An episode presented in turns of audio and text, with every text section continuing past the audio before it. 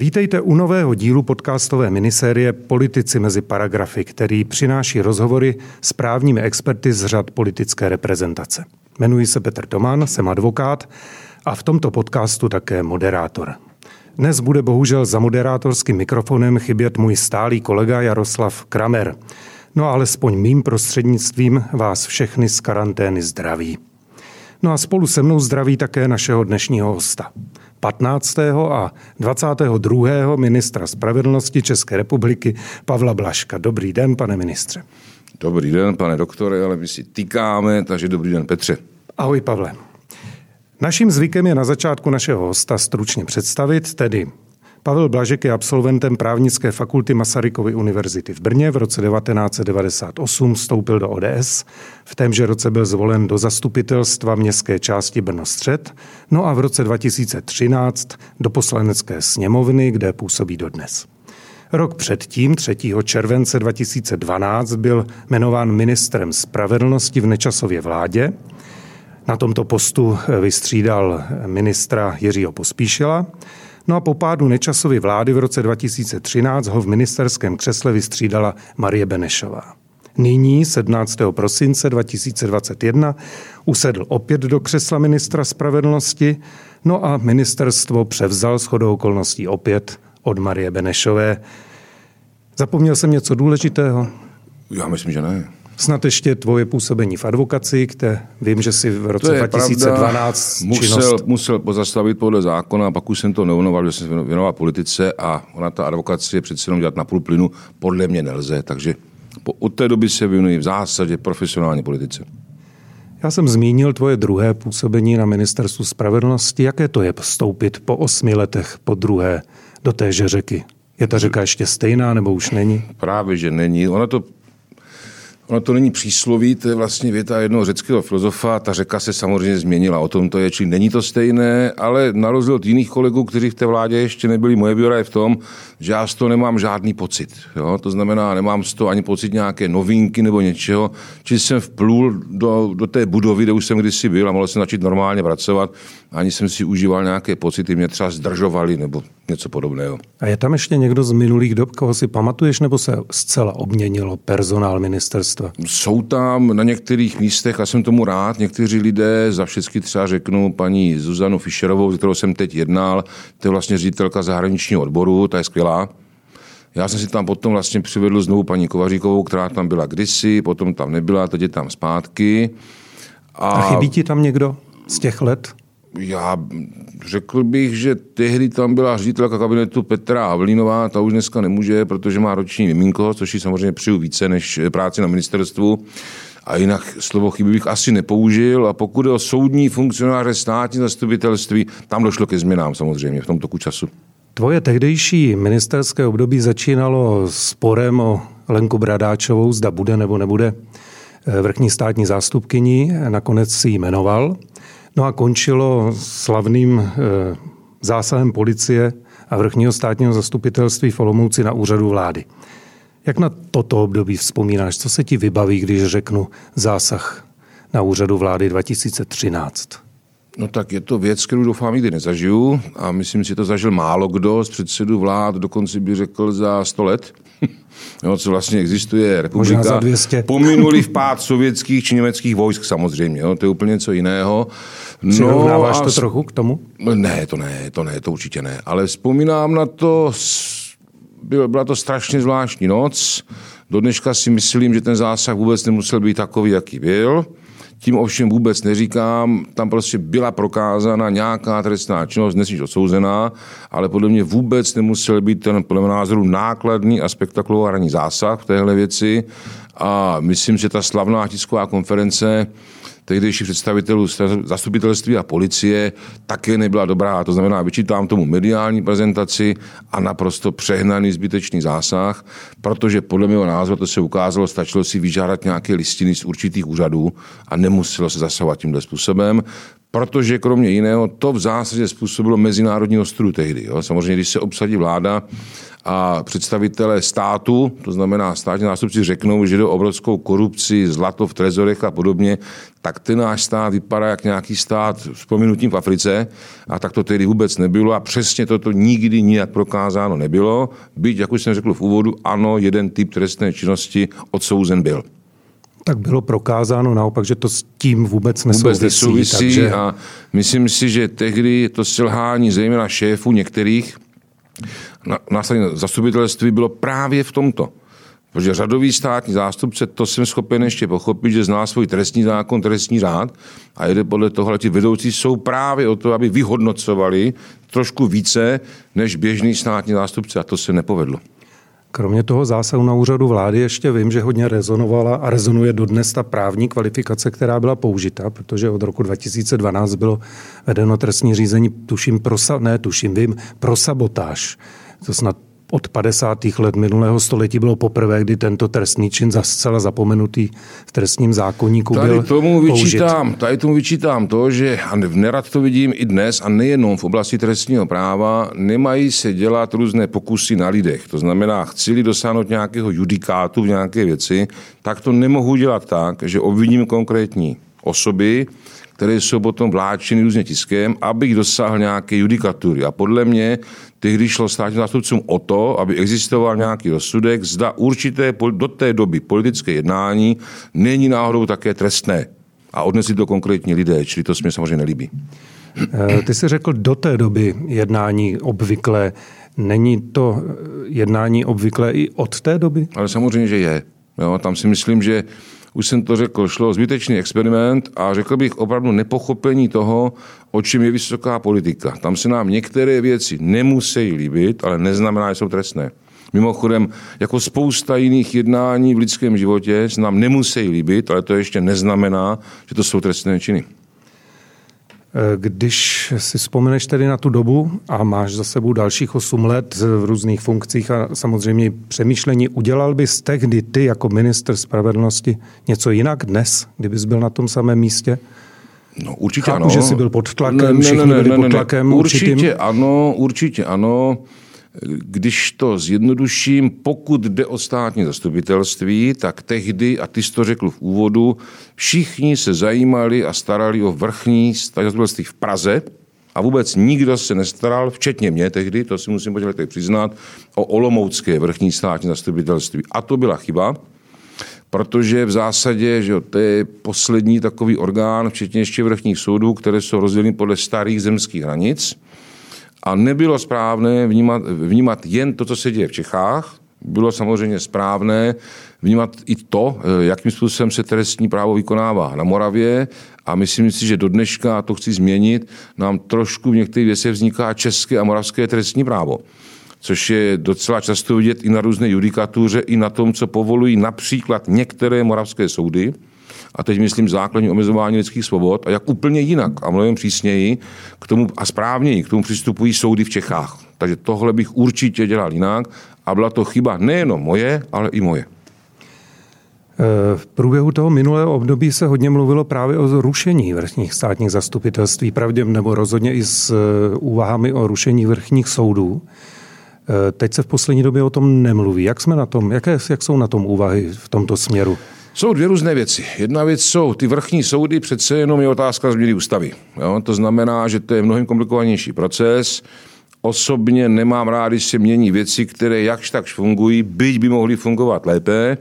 A pokud je o státní zastupitelství, tehdy já jsem předkládal nejenom mnou sepsaný, aby byl, aby byl objektivní zákon, kde se ta vrchní zastupitelství měla zrušit, Nicméně dnes to není na pořadu dne, není to ani předmětem politické debaty, dnes je předmětem politické debaty spíše délka výkonu funkčního období vedoucích státních zástupců a nemluví se teď, a já to ani nechci vést eh, ten diskurs nebo debatu o tom, zda rušit nebo nerušit, a to má dva důvody.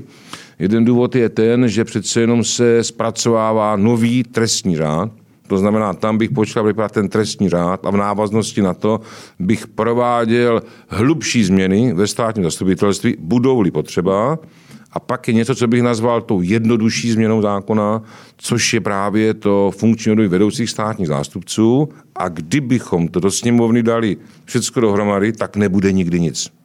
Jo, takže podle mě nezbývá nic jiného a myslím že to takto bude i pro prohlášení vlády, věnovat se velmi rychle tomu zavedení funkčního období a tyhle, omlouvám se teď, co řeknu, byla to tvoje otázka, hlubší úvahy, uh-huh. trošku nechat na jindy, že mohli celý ten proces komplikovat a nebyla by žádná změna. A to není cílem.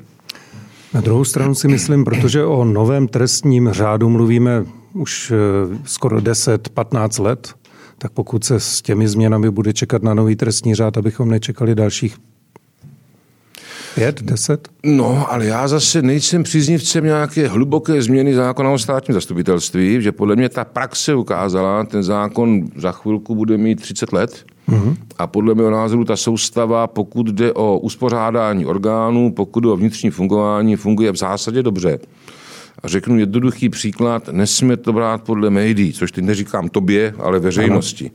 To, že se občas medializuje, zda má ten či onen nejvyšší státní zástupce odejít z funkce, nebo zda má být ten či onen vedoucí státní zástupce jmenován či odvolán, tak ten zákon ukázal, že problém nakonec nastal v jednom jediném případě, a teď ještě, jestli to vůbec byl problém, a to bylo odvolání Marie Benešové z funkce nejvyššího státního zástupce. Na těch 30 let se nikdy nestalo, co by ukazovalo, ten zákon je špatný.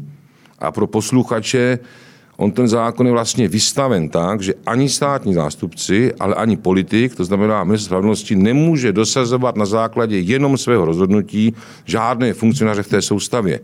Tam je něco, čemu se říká sdílená odpovědnost. To znamená, že vždy státní zástupce určité úrovně musí navrhnout ministrovi někoho jmenovat a ministr má právo to odmítnout.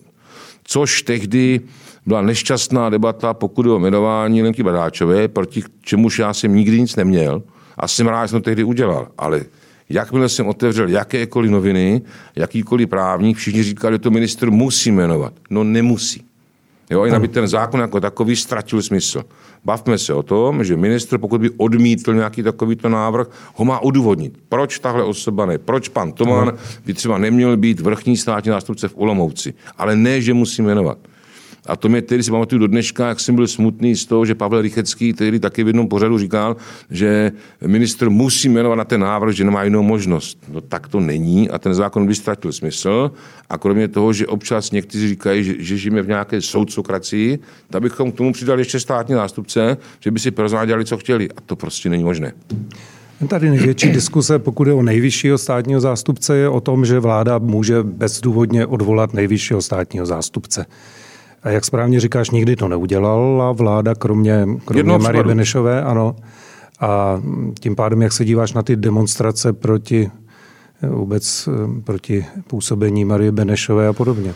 Eh, já si myslím, že my jsme dneska v takovém že tam to stavu... bylo proto, že no, všichni se obávali, ale, že bude odvolán No a to zase musím Zeman. říct, eh, řekl bych to asi na obhajobu, která mě nepřísluší, Marie Benešové, tehdy to bylo vůči ní docela neobjektivní a nespravedlivé útočilo se i stylem, že to je nějaká rudá Marie, ona v KSČ nikdy nebyla.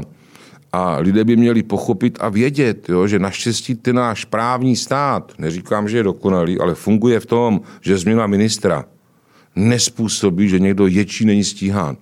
Může tu trestní politiku posunout nějakým způsobem, ale žádný minister nemá moc ani Marie Benešová, aby například dokázala zastavit trestní stíhání třeba Andreje Babiše. Což se nebo, ukázalo přesně. Nebo ano. aby ministr Blažek, kdyby ho teď naštval Petr Tomán, že na něm moc přísný, zařídil, že budou trestně stíhat. V takovém státě nežijeme naštěstí. Čili je to přeceňováno a byla to podle mě, a bude se to určitě opakovat, naprosto mediálně chybná hra plus hra některých aktivistických skupin, které já ani někdy nechápu, čeho chtějí vlastně dosáhnout, možná to, aby se o nich mluvilo. A nepodílel Ale se to na tom i Andrej Babiš, který řekl, že je možné u nás objednat trestní stíhání? E, možná ano, to já nedokážu e, vyhodnotit, do jaké míry ti ty aktivisty zvedli tenhle výrok, ale já si to pamatuju, ty různé demonstrace a články a všechno možné a jim šlo v zásadě o něco jiného. Jo. Řekl bych to asi takto, kdo chce psa být, Hůl si vždycky najde, ale já nemám rád, že to děje v té spravedlnosti a ještě způsobem, který je zásadně nespravedlivý. Jo? Ta Benešová nebyla žena Andreje Babiše. Všichni víme, že to byla spíše od Miloše Zemana osoba a aniž ji chci jakkoliv hájit, jenom znovu říkám, ta kampaň byla přehnaná a v tomto smyslu i nespravedlivá. A jestliže někdo se domáhá spravedlnosti, měl by si ji domáhat spravedlivými způsoby. A to nebylo. Dobře, pojďme za o kousek dál do současnosti. Co považuješ za klíčový úkol rezortu Ministerstva spravedlnosti třeba v roce 2022? 23. No tak, teď to vyzní jako fráze, ale musím tím začít. Je to to evropské předsednictví. To se, to se nedá pominout, byť si myslím, že to občané nepocítí, abych tak řekl na vlastní kůži, jak to dopadne, ale ostudu bychom udělat neměli. A souvisí to i s tím, že přece jenom z Evropské unie a z Evropské komise chodí různé návrhy, které se nám někdy líbí více, někdy méně abychom toho předsednictví měli využít tak, abychom u nás obhájili to, co si myslíme, že je dobré, a naopak případně přel některé věci, které u nás nejsou a mohly být lepší. Já dám velmi jednoduchý příklad. E, teď třeba předsedá Francie a má jako jedno z hlavních témat digitalizaci. Jo? To já podporuji, že si fakt myslím, že dneska lidé nemusí běhat pro každý spis a pro každý papír někde po úřadech či po soudech, No ale pak jsou ty jiná hnutí a sporná, která začala například u mýtů mm-hmm. a ženou se v podstatě do našeho trestního práva a tady musí být velice opatrní, protože ne všechno, co vypadá pohulibě, opravdu zafunguje tak, že například pomůže znásilněným ženám, těm obětem. Vypadá to krásně, si čtou, různé novinové články a tam můžeme vést v rámci předsednictví určitou racionální debatu, abychom některé v vozovkách nadšence, ale mediální nadšence, to často neznamená, že mají pravdu a že to něco zlepší, abychom je vedli k tomu, aby se skutečně přijímala řešení, která někomu pomohou. Ta další věc je samozřejmě státní zastupitelství, protože tam nám došlo, a to je ten rozdíl jo, v působení kdysi a teď, před těmi deseti lety státní zastupitelství bylo hodně bráno jako jakási opora právního státu. Převažoval tedy směr, že politici málem nesmí říct slovo státní zástupce, nebo jim zasahuje do nějaké činnosti. Dnes jsem přesvědčený, že značná část Senátu a obrovská část poslanecké sněmovny je naopak znepokojena některými jevy, které se v té soustavě dějí, čili ode mě spíše očekávají napříč politickým spektrem určitá opatření, aby se neděly věci, které obecně nazvu zneužívání moci své vole v této soustavě. Tak to je taky velký úkol. No a v podstatě a aktuální úkoly jsou ještě dva, a to je samozřejmě otázka soudních znalců, kde se nepovedla poslední novela toho zákona. Není to dobré po finanční stránce, to znamená, znalci nám odmítají tu činnost vykonávat, což má daleko sáhlé důsledky nejenom u soudů, No a ta poslední věc, a tu si vyčítám také před těmi deseti lety, nestil jsem se více postarat o platy nejustičních zaměstnanců v soudnictví, kdy teď to vypadá, že by se některé věci, už mám nějaké představy, mohly zlepšit. Protože ta představa, že třeba v budově nejvyššího soudu jsou platy kolem 200 tisíc, ale pracují tam pro ně tlumoční, ne, tlumočníci, zapisovatelky, které mají 20 nebo 25, hmm to je prostě jak z Gogola, já tomu vždycky říkám. Jo? To je jakýsi ruský model, kde je nějaké panstvo, které má strašně moc peněz a pracuje tam pro ně s desetkrát menším platem, to je věc nevydaná e, nějaký personál. Hmm. Takže bych velice rád pomohl tomu personálu, pokud o finanční stránku, a to se týká i asistentů, soudců a teda, kteří často dělají hrozně moc podstatné práce a mohli placení lépe. Takže to jsou asi tak priority na tento rok. A myslíš, že se to povede? Jaké je stanovisko ministra financí, který to má vlastně na starosti? Protože řekl, myslím si, že každý rezort na jednu stranu se má škrtnout cirka 80 miliard. Děláme spolu přátelský rozhovor, je povolební kampaní, takže říkám věci, o kterých si myslím, že se povést musí. Já bych se ještě rád vrátil k tomu trestnímu řádu.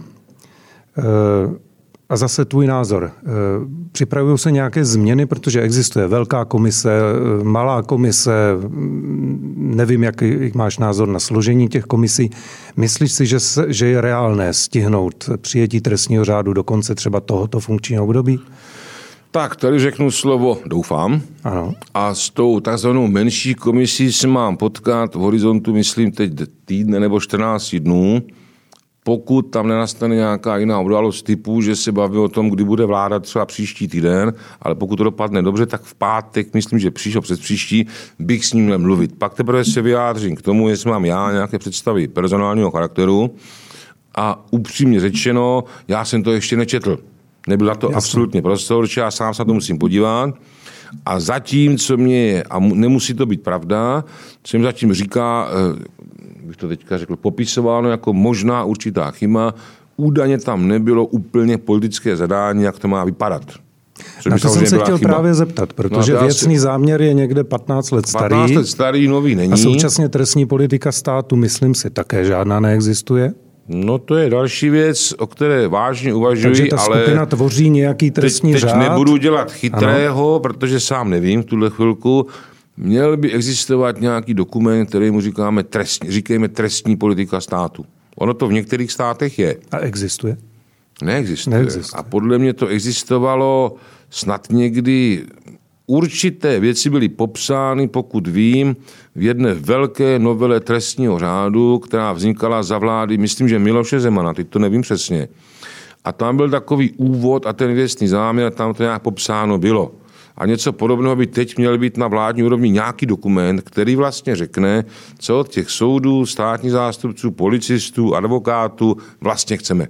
A to neexistuje. Jo? To znamená, že pak nám tam vlastně vzniká sedí spolu určitě mnoho chytrých, vzdělaných hlav, které určitě se snaží vytvořit nějakou řeku.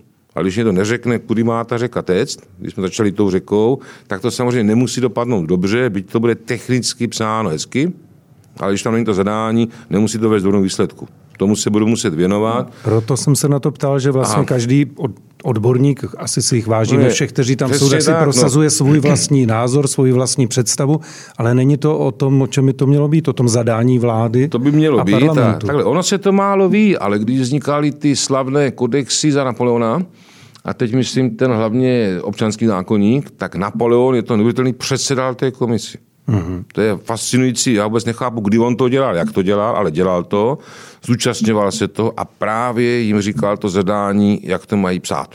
A dopadlo to tak, že do dneška jo, je to vlastně e, zákon, který pokud se nepletu, v některých částech ještě platí, což je neuvěřitelný výkon.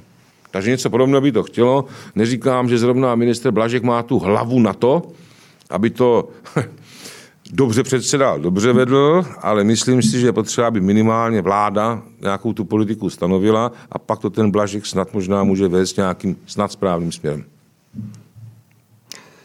Eh, já jsem studoval koaliční smlouvu, která teďka byla podepsána, tuším, v listopadu, v listopadu ano. loňského roku.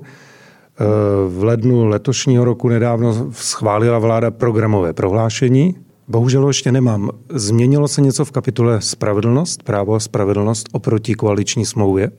Řekl bych, že nic zásadního a podstatného, co si teď tak vybavuji, ale musíte pochopit, že to se zase dělalo, byly Vánoce, Silvestr docela hodně rychle. Hmm. Takže to znamená, že já jsem předložil svůj nějaký návrh, který vycházel z koaliční smlouvy, byly tam nějaké věci navíc, něco bylo zdůrazněno trošku víc, a v zásadě, když to zjednoduším, nechali mě tam v podstatě skoro všechno, mm-hmm. co třeba v té koaliční smlouvě není, podle mé paměti, tak se podařilo prosadit například, že bude stávající vláda dbát více i o ochranu veřejnoprávních komor, to znamená advokáti, notářské, exekutorské komory. Výslovně tam vláda bude mít ochrana mlčenlivosti, to znamená, zaznamenali jsme různé pokusy, aby ta mlčenlivost vypadala jinak, než vypadá dnes, tak to se vláda zavázala dnešním rozhodnutím, že by se to nemělo posouvat, ba naopak chránit. No a pak, co si tak vybavují teď, tak například pokud je oblast soudnictví, tak jsme tam, tak jsem tam prosadil, aby tam bylo například to, že se posílí personální obsazení v oblasti správního soudnictví. Tam je dlouhodobě ten stav špatný. Mm. Například to v té smlouvě koaliční, myslím, není a tady to je. Jo. Máme tam ty znalce a myslím si, ano, nebo vím to, podařilo se tam právě prosadit i to, i ta platová otázka nejustičních zaměstnanců v justici, čili je to přímo závazek vlády to řešit. Jo, to se tam podařilo posunout.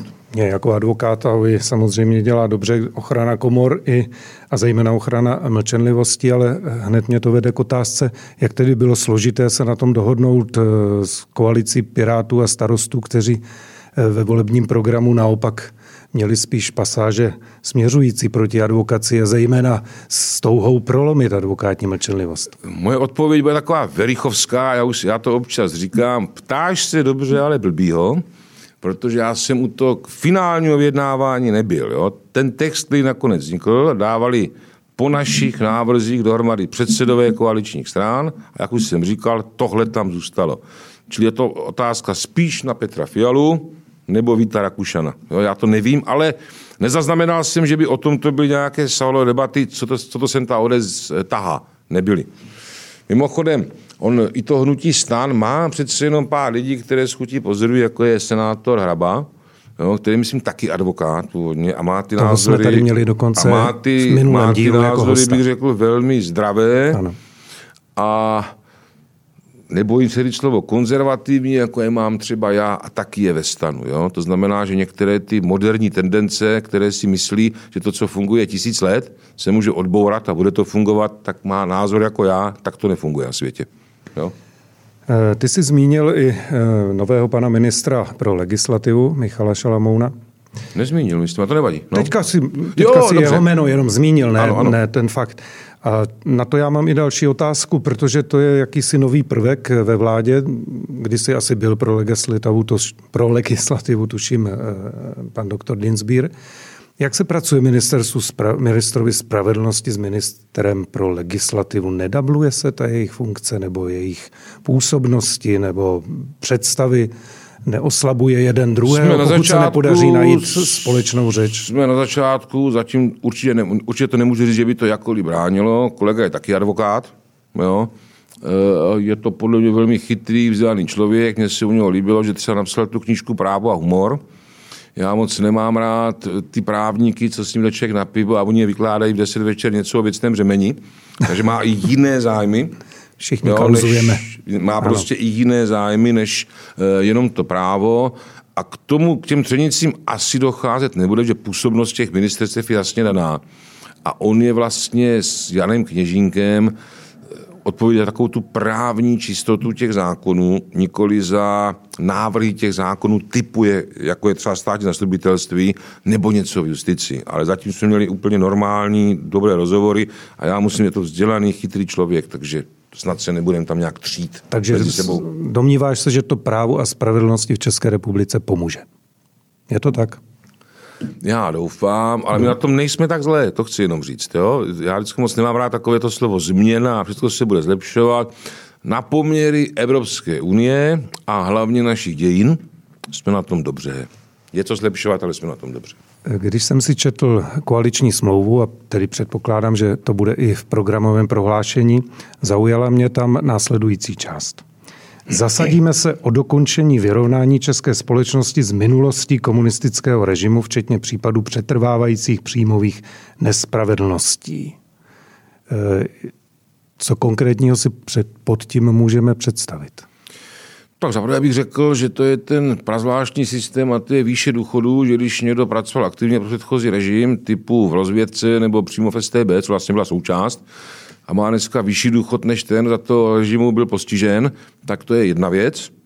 E, Další věc si myslím, že ještě do dneška například nejsou vyřešeny některé náhradové spory o to, co dělá předchozí režim a některé restituční spory. Takže tento bod já chápu tak, a to vymysleli tedy koaliční představitelé, aby tyhle věci už skončily a to vyrovnání bylo jednou provždy ukončeno a ne tak hloupě, že ten, kdo se dokázal lísat komunistům, se má dneska líp než ten, kdo se nelísal. A další zajímavý, to asi lépe. a další zajímavý bod, že, že se bude koalice nebo nová vláda snažit, aby lustrační zákon se vztahoval i na členy vlády. Zůstalo to teď v tom schváleném programu? Zůstalo. Tam vlastně došlo k tomu, že to byl vlastně takový ten pravý Lex Babiš. On často používá jiný zákon jako Lex Babiš, ale toto Střet byl Lex Babiš, ano. který vlastně byl vyložen jen proto, změněn, aby, a teď neříkám, jestli byl spolupracovníkem nebo nebyl, to já neposuzuji, ale v tom seznamu je evidován. Jo? To znamená, že by nemohl vykonávat funkci člena vlády.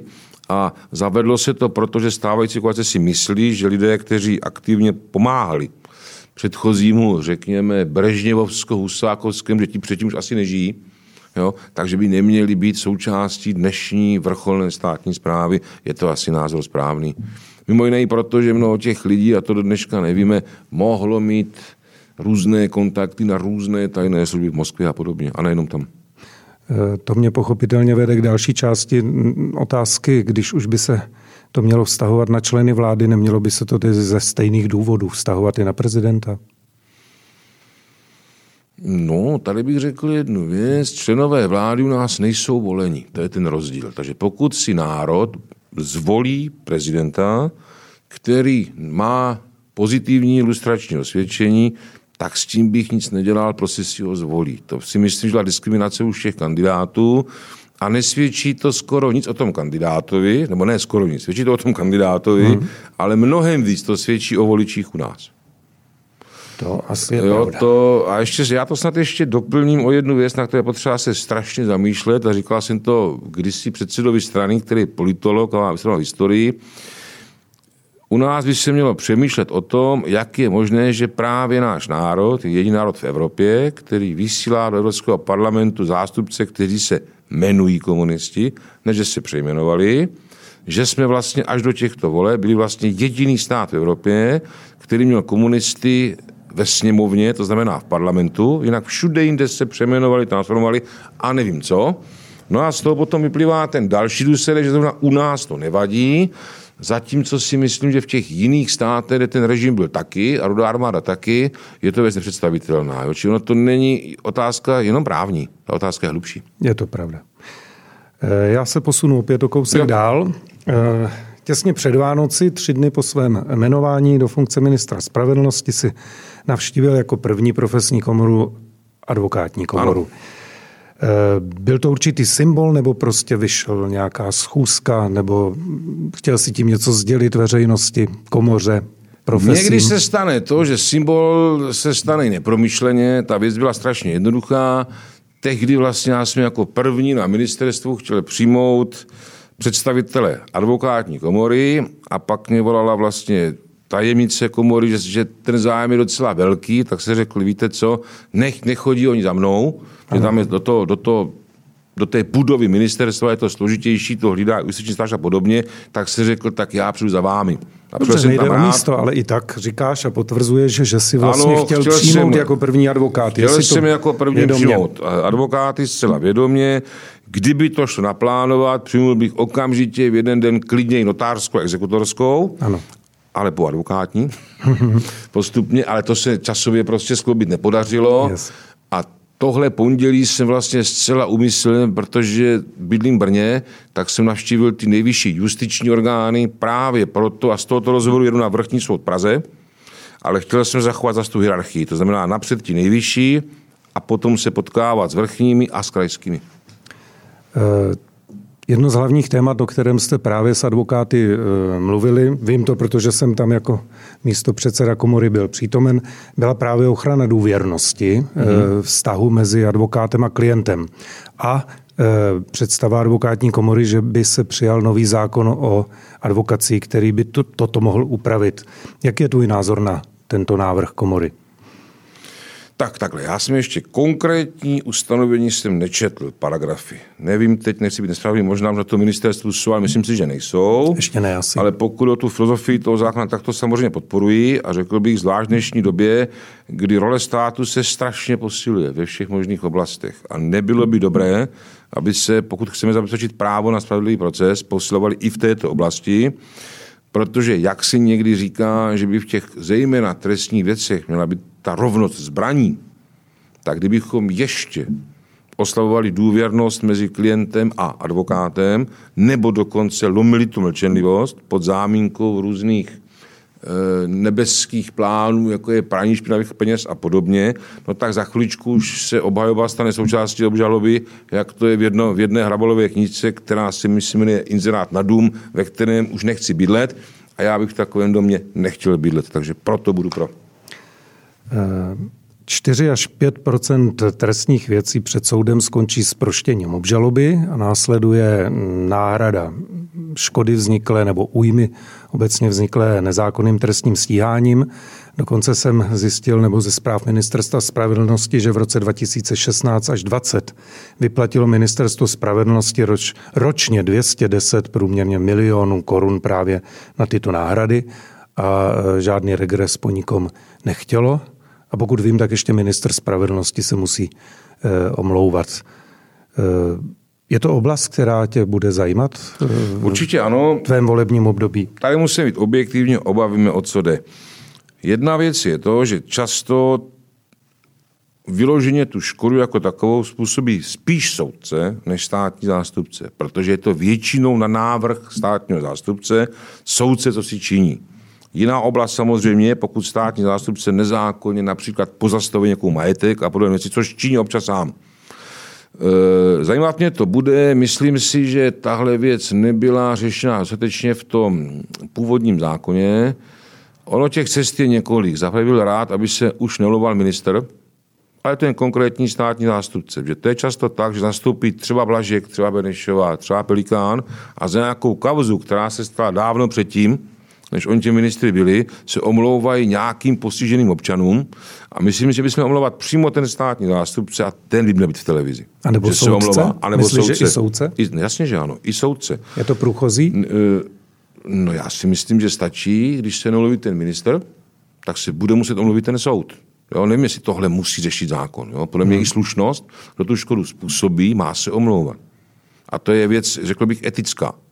Druhá rovina je ta věc finanční. Ta je komplikovanější, protože ale i tady by se měl vymyslet nějaký systém, aby Regres je jedna věc, ale minimálně, aby když na okresním státním zastupitelství, a teď řeknu, jaký, v Uherském hradišti třeba řeknu, způsobí nějaký státní zástupce nějakou škodu, tak by to ta, ten úřad měl nějak pocítit. Prostě dostane méně peněz. Ano jo, na úkor toho. Není možné, aby to nepocítili vůbec a to je dnešní realita. Oni to prostě vůbec nepocítí a pokud se nedopustí nějakého kárného provinění, no tak v těch funkcích jsou dál a za rok, za dva to můžou dělat znovu, protože nemá důvod to neudělat znovu, protože se mu nic nestalo. A to nefunguje ani v běžném zaměstnání a nemůže to fungovat ani tady. Ty si v české justici možná i na toto téma řekl, systém je natolik zapouzdřený, že za chyby se neplatí. A za chyby tak? se platit musí. Je to tak. Ale slovo platit někdy nemusíme brát jenom pokud o tu finanční stránku.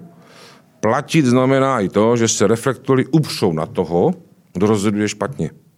My jsme si totiž u nás zvykli, že vlastně denodenně je možné na různé politiky, jestli jsou poslanci, senátoři, členové vlády, prezidenti, neustále různým způsobem útočit, ukazovat jejich obličeje ale i soudce, který, špatně, který rozhodne špatně a rozhoduje špatně třeba několikrát, by měl být veřejnosti znám. Tak to prostě je. I proto, aby si také rozmyslel, jestli mu za takovouto veřejnou známost ta funkce stojí nebo nestojí a šle třeba dělat něco jiného, pokud mu ta funkce soudce vyloženě nejde. Teď o tom vůbec nemusí přemýšlet, protože on jde ve svých 16 hodin v klidu domů, na rozdíl ode mě, který tady půjde po ulici a e, lidé se se mnou baví a nadávají třeba mnohdy a tak dál, ale ten soudce má klid, ať soudí jakoliv. Jo? A takže já si myslím, že i ta veřejnost vůbec, nevadí, se občas upře nějakého soudce, ale ne, musí to být děláno objektivně tak, až po nějakém rozhodnutí. Ne, že média budou tlačit soudce do nějakých rozhodnutí, a oni budou ustupovat. To znamená, typicky nějaký soudce zprostí obžaloby nějakého vraha, o němž jsou všechny televize přesvědčeny, že on mhm. tím vrahem je, ten soud ne, tak nevolám po mediálním linči za rozhodnutí, to ne, ale za špatná rozhodnutí, ne po mediálním linči, ale za to, aby poznali, že špatně rozhodují a přemýšleli i sami o sobě, potom já volám.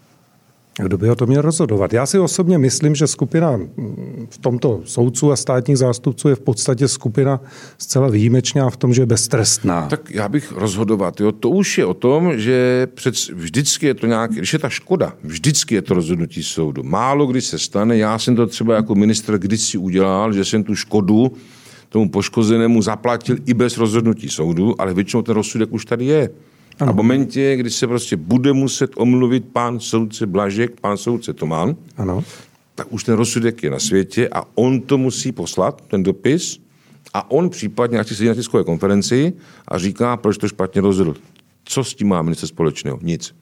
Jenom má právní odpovědnost. A není možné už teď bez změny zákona zatím i v době, co se omlouvá minister spravedlnosti, například toho soudce nebo státního zástupce, tam pozvat, ať přijde také k tomu něco dodat, říct, podepsat To bude otázka, omluvu? až to na mě přijde e, řada se někomu omlouvat, budu o tom přemýšlet, ale myslím si, že ten dosavadní postup není správný, ale eticky správný. Jo, stát se musí omluvit, to je pořádku. Ano. A ty dáme čí, čí, jak to mám, ne čími, to je asi, čími, ano, čími, asi, čími zvláštní ústy. slovo. Čími ústy hledáme. A myslím si, že minister je málo. Že on, za to, on s tím nemá nic společného. De facto. Červenou nití, která se táhne opět deset, desetiletí tady, posledních 30 let českým právním prostorem, jsou opakované úniky z trestních spisů. Zejména úniky z odposlechů dehonestující ty, kteří, kteří na nich povídají. V roce 2017 existovala ve sněmovně i vyšetřovací komise, která dala konkrétní výstupy, konkrétní závěry, konkrétní doporučení vládě. Podle mých informací se nestalo nic. Nevím, jestli máš jiné informace.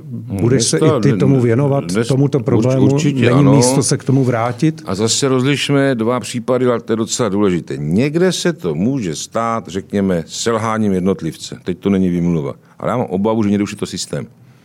To znamená, že v určitých částech státního zastupitelství, a je to naprosté většině na Moravě, dochází k tomu, že tam pravděpodobně se zhromáždí určité údaje, tam dospějí k názoru, že možná nemají dost údajů na to, aby obstáli před soudem, tak se rozhodnou, a to je absolutní nezákonnost, že toho člověka aspoň předhodí mediálnímu linči a cíleně vypustí ty informace. A to je jedno z nejhorších zneužití moci, které si vůbec dokážu představit, protože v zásadě to jsou 50. léta jinak akorát. Jo? Spojí se nějaké rudé právo, to znamená nějaký novinář, který dostane nějaké informace a nějaký státní úřad stačí, když řekne, jo, my to vyšetřujeme, nebo my ho děláme. A ten člověk je vyřízený mediálně. A není to náhoda, a těch příkladů z Moravy už je docela dost na to, abych fakt mohl mít velmi důvodné podezření, ano. jak se říká v trestním právu, že jde o systém. A ten musí skončit. Já osobně pravidelně, když si přečtu, že někde unikly informace z trestního spisu, tak si odpočítávám do pěti, maximálně do deseti, kdy někdo řekne, že za to můžou advokáti.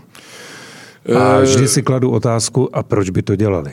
Může se to také někdy stát, ale už jsou jednoznačně případy, a mimochodem o tom bylo i to jedno rozhodnutí Městského soudu v Praze, kdy to ještě žádný advokát vůbec neměl. To znamená, ten případ můžeme si klidně vzpomenout, ale ono jich je víc. Já si třeba to vždycky dávám jako příklad, když jsem zuřil u televize jako řadový občan, a to je ta domovní prohlídka u poslance Faltinka. Mm-hmm. I když je z jiného hnutí, tam ta televize byla dřív než on. Tam žádný advokát o tom nemohl mít ani ponětí.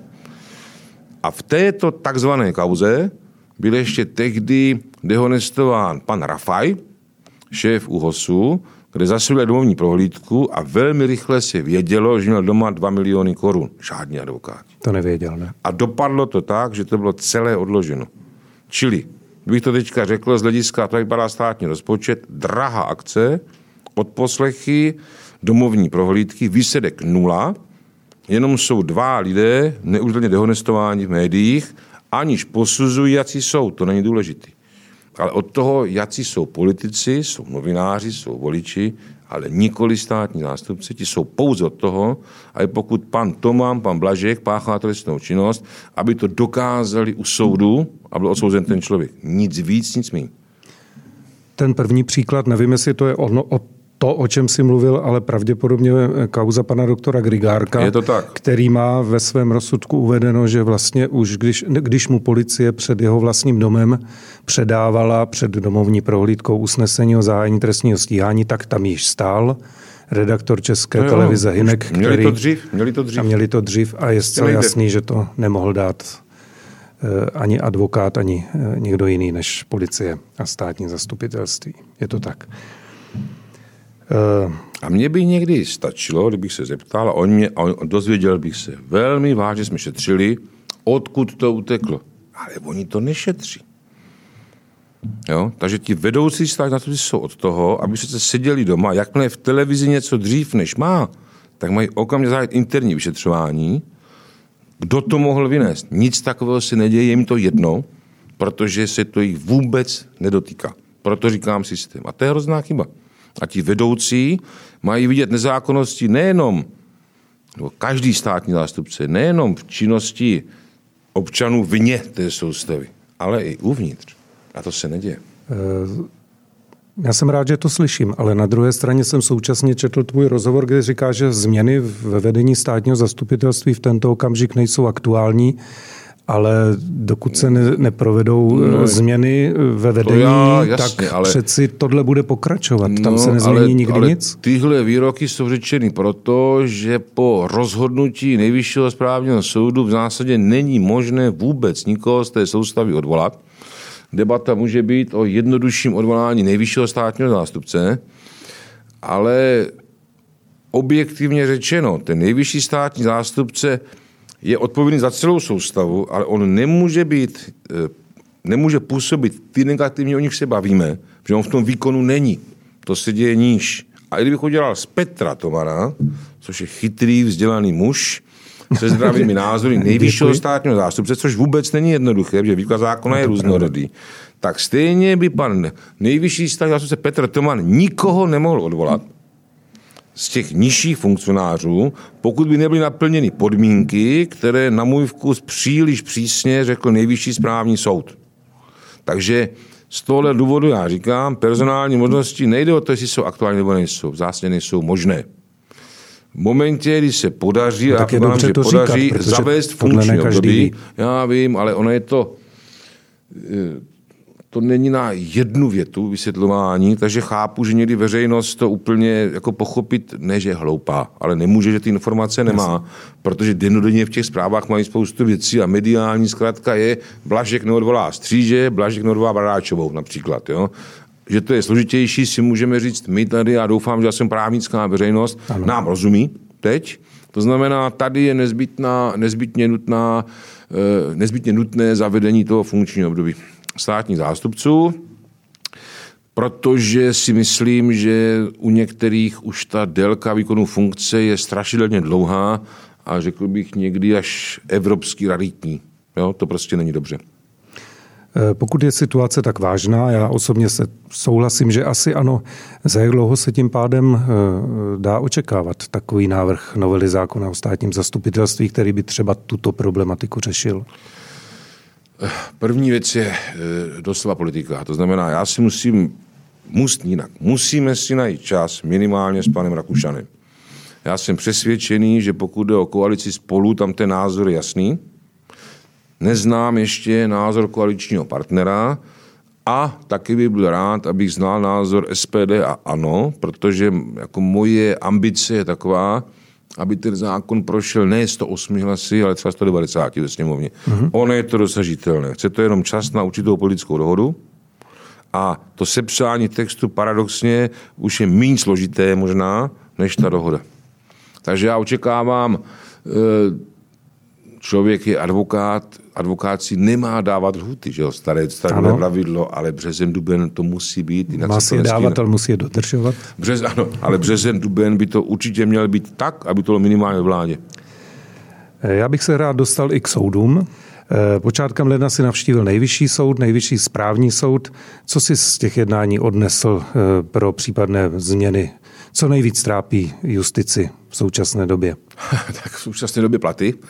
A to je trápí celou to dobu. Je, to, je, to, jako, to zase trápí méně mě. Eh, důvod je jednoduchý, protože soudci jsou placeni dobře. Jo, bavit se o tom, že tím, že teďka dojde k nějakému snížení platové základny, to znamená, že budou třít bídu, není pravda. Že tím se tak nezabývám. Pokud je o to, co trápí justici, no řekl Promiň, bych... jenom skočím ti do řeči, tady nezabýváš, ale myslím si, že otázka zmrazení soudcovských platů je opět na stole. Po je na stole, letech. ale nezabývám, bych to řekl asi takto, že bych o tom denně přemýšlel, ano. až mě to trápilo, že se děje ano. nějaká nespravedlnost. Neděje. Bavíme, ani nic neetického se neděje. Děje se snad něco, co je možná a uvidíme v rozporu s nálezem ústavního soudu. Nemám z toho radost, ale nepovažuji to za věc neetickou a nespravedlivou, co na to, jaké jsou platy jinde ve, ve státních, obecně řečeno, službách. E, co si myslím, že trápí teď justici, je účinnost nového zákona o soudech a soudcích, zejména v té části, která lidově řečeno hovoří o tom, jak se státí soudcem, protože tam nejsou některé věci úplně jasné, jakým způsobem to bude probíhat tak, aby se nám nestalo, že třeba tři čtvrtě roku nevybereme žádného soudce. Takže já třeba budu mít sezení s předsedy krajských soudů, abychom se pobavili, jak ten zákon aplikovat, případně změnit prováděcí vyhlášku, která by šla těsně před Vánoci, aby ten systém fungoval. Mm-hmm. No, že je úplně nový, nechci a ani tato vláda nechce všechno za každou cenu zase normativně měnit, protože to je jenom chaos. Takže ta první fáze bude pokusit se přizpůsobit novému zákonu, pro který jsem já třeba nehlasoval, ale to není důležité, prošlo určitými většinami. No a to je problém, který určitě trápí teď justici. No a pak je to speciálně na tom nejvyšším správním soudě, je to otázka personální, protože by v horizontu tak měsíce dvou měl být jmenován nový předseda nejvyššího správního soudu, což je na deset let, což je dlouhá doba. Nejvyšší správní soud je důležitá část soustavy soudů a v podstatě musí dojít k tomu, že se nějakým způsobem domluví prezident republiky a na rozdíl od nejvyššího soudu se musí domluvit s předsedou vlády. Mm-hmm. Či to si myslím, že ta personální otázka je docela důležitá na nejvyšším správním soudu, takže o tom se taky bavili samozřejmě jenom. Eh, já se ve sdělovacích prostředcích dověděl, že jste se bavili eh, při setkání na nejvyšším správním soudě i o přípravě novelizace pandemického zákona. Ano. To si myslím, že jo, všechny posluchače zajímá nejvíce, nebo nevím, jestli nejvíce, ale hodně, protože nejvyšší správní soud rozhoduje o mimořádných opatřeních. Chystají se nějaké zásadní změny v této právní úpravě přeskumu mimořádných opatření v novém já, pandemickém zákoně? Já jsem, no, chystají se, musíme rozdělit na dvě záležitosti. Jedna věc je ta problematika zdravotnická, to já vůbec nerozumím a cokoliv bych tady řekl, by asi nebylo moc dobré. Já se ptám spíš tu, na proces přeskumu těch rozhodnutí. právní stránku, tam si myslím, že by bylo ideální, kdyby to šlo, a v některých státech to je, aby se všechno dělalo zákonem. Ono totiž nakonec, uh, ono to vypadá jednodušší. I mimořádná opatření? I mimořádná opatření, v některých státech to je. To byste seděli v poslanecké no, sněmovně. No, to, se, to se může stát, ale když to dokážou jiné státy, pak totiž odpadá ta podzákonnost. Spousta žalob potom je nesmyslných. A ta druhá věc, která je důležitá, eh, a taky tím vzniká širší dohoda, to znamená, nedělá to jedno ministerstvo, nedělá to jedna vláda, a ta druhá věc podstatná, měla by být diskuse o tom, zda úplně každý může dávat správně žalobu při těch opatření. Protože třeba Německo to výrazně omezilo a je, ten důvod je právní jistota. V momentě, kdy žijeme e, ve státě, kdy se přijímá nějaké opatření, a možná i hloupé, to teď není důležité, aby prostě platil vždycky týden, pak zase neplatilo, teď se to dopravovalo, asi ten systém dál není možný. Ale fakt si myslím, já jsem třeba na té vládě volal potom, prý to není možné, ale já si myslím, že by to možné mohlo být, abychom měli něco jako stupně nebezpečí v jednom zákoně. To mhm. znamená, první stupeň různé typy testů dvakrát týdně nebo jednou týdně nebo měsíčně. Druhý stupeň, třetí stupeň a takhle to, aby jenom ta vláda řekla a teď probudíme v uvozovkách ze spánku paragraf 5 toho zákona a tohle bude. Jenom odkaz na ten zákon. Prý to ale nejde kvůli tomu, jak se ty mutace mění. Mm-hmm. Já si myslím, že to musí jít. Protože jinak ty debaty, víte, ono je to složité, zjišťujeme, jak, obrovský množství, jak obrovské množství nesmyslných předpisů pořád platí. Příklad za všechny. Teď je zima, bavíme se třeba o, o tom, jak mají vypadat lyžařské kurzy škol. No a teď zíráme na to, kolik je různých vyhlášek ze 60. let ještě snad, o tom, jak mají vypadat tábory. Jenomže ono to platí. To znamená, a teď se do toho těžko dává ta pandemie, že se mají být tolik a tolik metrů spát. Tak to, když jiný, no, jiná vláška to říká jinak. A to se vždycky postupně v tom procesu objeví. Když bude jeden speciální zákon, oba víme, je nad těma vyhláškama. Ano. Jo, takže já si dokážu představit, já jenom musím zjistit, to nevím sám, člověk neví všechno, ale údajně skutečně v některých státech je všechno zákonem. Prostě se sejdou, i ta krizová opatření a je to speciální zákon.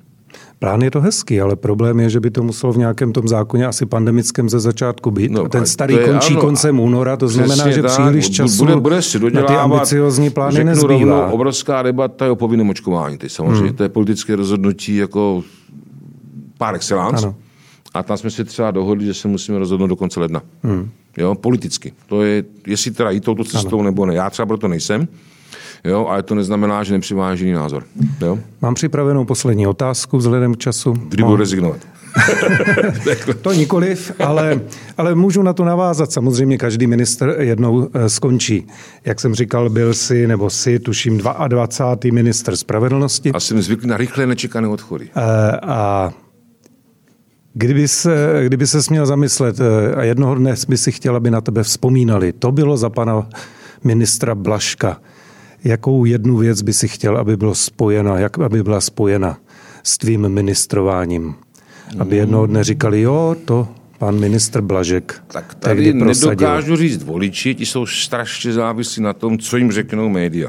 Ano. Ale pokud je uvnitř... Já se ptám na tvůj názor, na co ty bys byl pišný, uvnitř, kdyby se ti podařilo prosadit v tvém funkčním období rezort, ministra spravedlnosti. Pokud rezort, ministra tak by mě spravedlnosti. aby se vzpomínal na to, že nám nelhal a držel slovo. To mě stačí. Ano. Děkuji za poslední slova. Loučím se s ministrem spravedlnosti Pavlem Blaškem. A já děkuji za pozvání. A od mikrofonu se loučí Petr Toman. A Pavel Blažek.